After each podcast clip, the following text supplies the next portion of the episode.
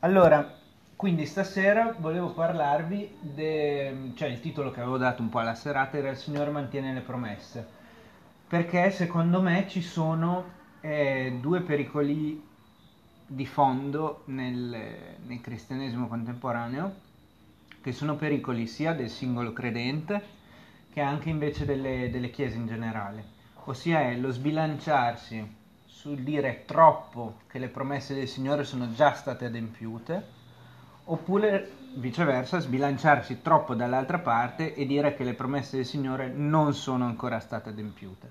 Secondo me bisogna, è un, un argomento sul quale bisogna mantenere una, dire, una stretta via in mezzo a questi due estremi. E quindi vorrei partire il primo capitolo l'avrei, l'avrei, intitolato come il Signore inaugura il suo regno e vorrei partire da Sofonia, sono nel capitolo 3, versetti da 14 a 17. E dice, Prorompi in grida di gioia, o figlio di, o figlia di Sion. Alza grida di esultanza, o Israele. Rallegrati ed esulta con tutto il cuore, o figlia di Gerusalemme. Il Signore ha rievocato le sue condanne contro di te ha scacciato il tuo nemico. Il re di Israele, il Signore, è in mezzo a te. Non dovrai più temere alcun male. Quel giorno si dirà a Gerusalemme, non temere, o Sion, le tue mani non si indeboliscono. Non si indeboliscono. Il Signore, il tuo Dio, è in mezzo a te, come un potente che salva. Egli si rallegrerà con gran gioia per causa tua. Si acquetterà nel suo amore.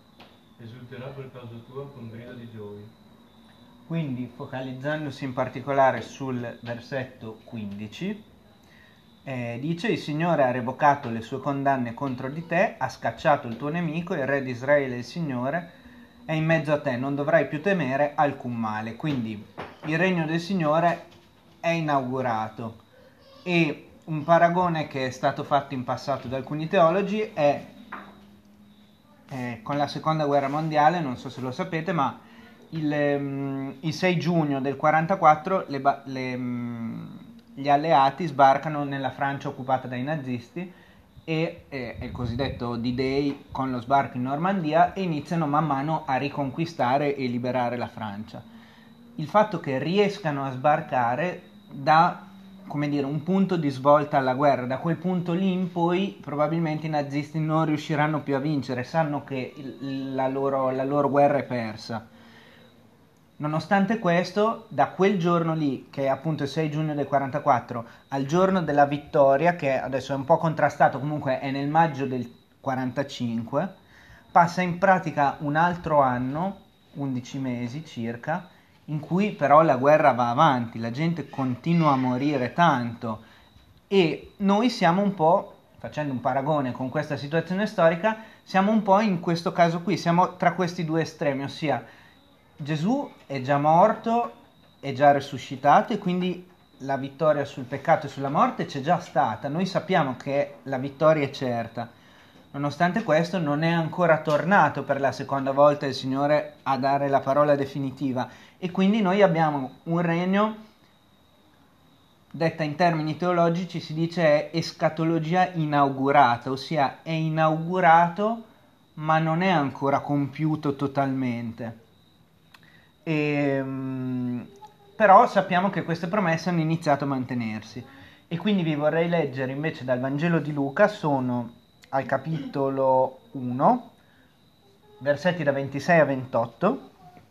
Al sesto mese l'angelo Gabriele fu mandato da Dio in una città di Galilea chiamata Nazareth, a una vergine fidanzata a un uomo chiamato Giuseppe, della casa di Davide, e il nome della vergine era Maria. E quando fu entrato da lei disse, ti saluto, o favorita della grazia, il Signore è con te. Se voi prendete eh, le parole dell'angelo, il versetto 28, le primissime, quando dice ti saluto,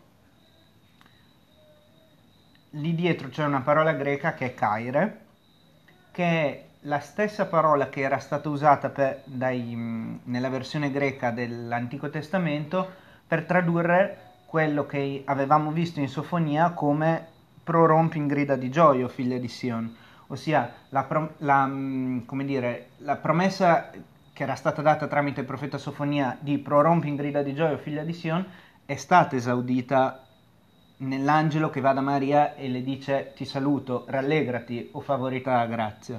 Ok, quindi c'è, un inaugura- c'è, un, um, c'è già un primo compimento delle, delle promesse e c'è Filippiensi, che è questo autore cristiano americano, che dice che è come se noi fossimo nel sabato santo, ossia il sabato che c'è tra il venerdì della morte di Gesù e la domenica della resurrezione, ossia noi abbiamo già visto la croce, abbiamo già visto che cioè Gesù ha, ha già fatto il suo atto d'amore, ma non si è ancora compiuto quello che ci dà una conferma totale e definitiva sul fatto che la, la promessa verrà mantenuta. Quindi che cosa fare in questo nostro tempo di attesa tra la resurrezione di Gesù e la seconda venuta?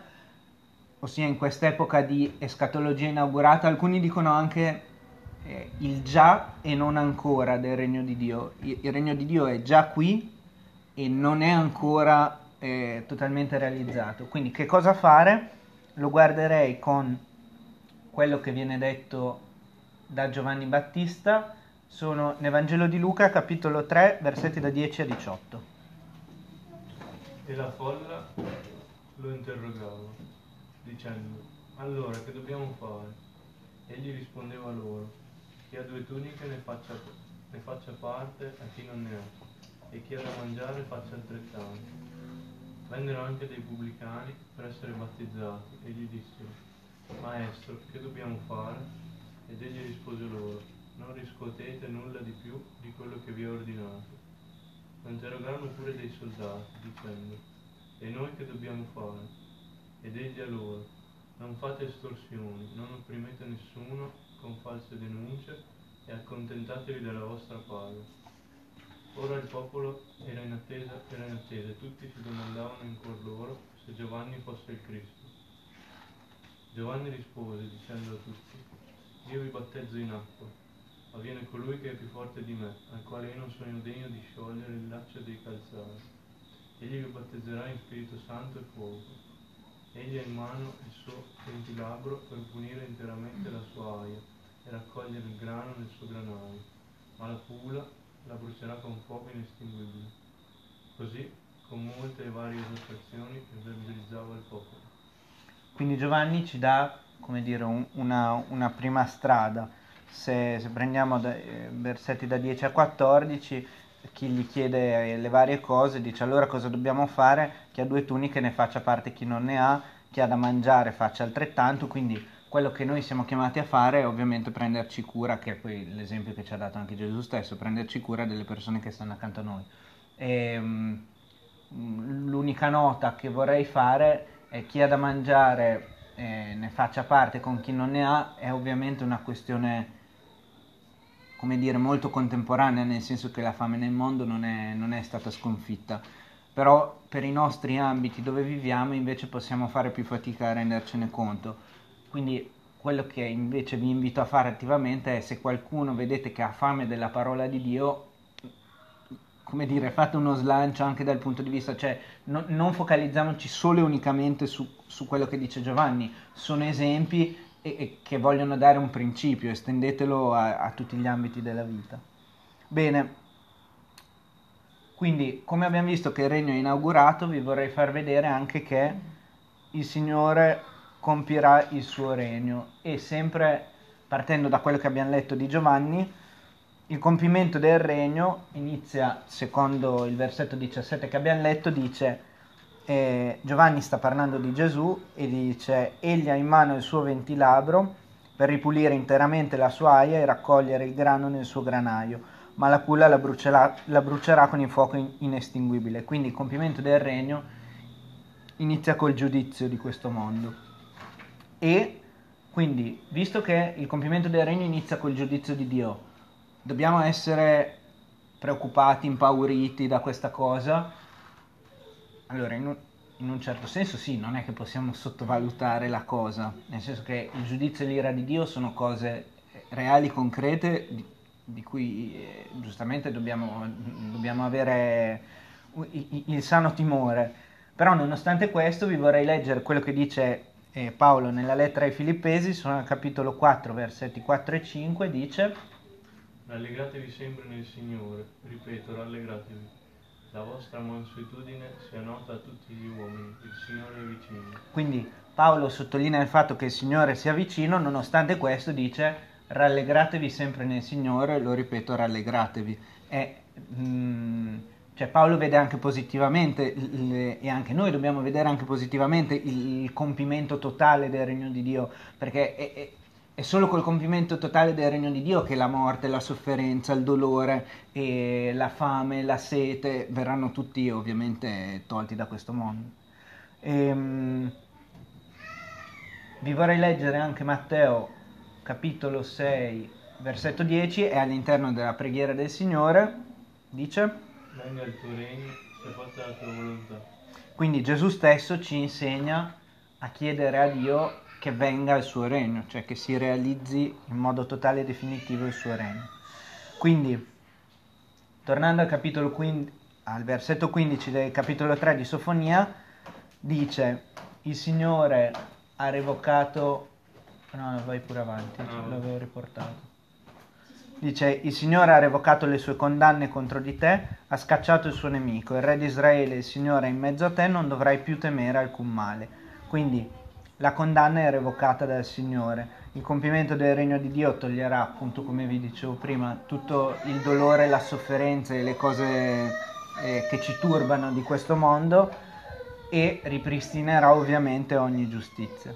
Quindi quello che vi vorrei invitare a fare come, come credenti è a mantenere un sano equilibrio sul fatto che le promesse sono state date e parzialmente sono già state adempiute. Il regno di Dio è già presente, ma nonostante questo non è ancora del tutto realizzato, non è ancora finito, le promesse alcune si compieranno solo e unicamente con il ritorno eh, di Gesù su, su questa terra.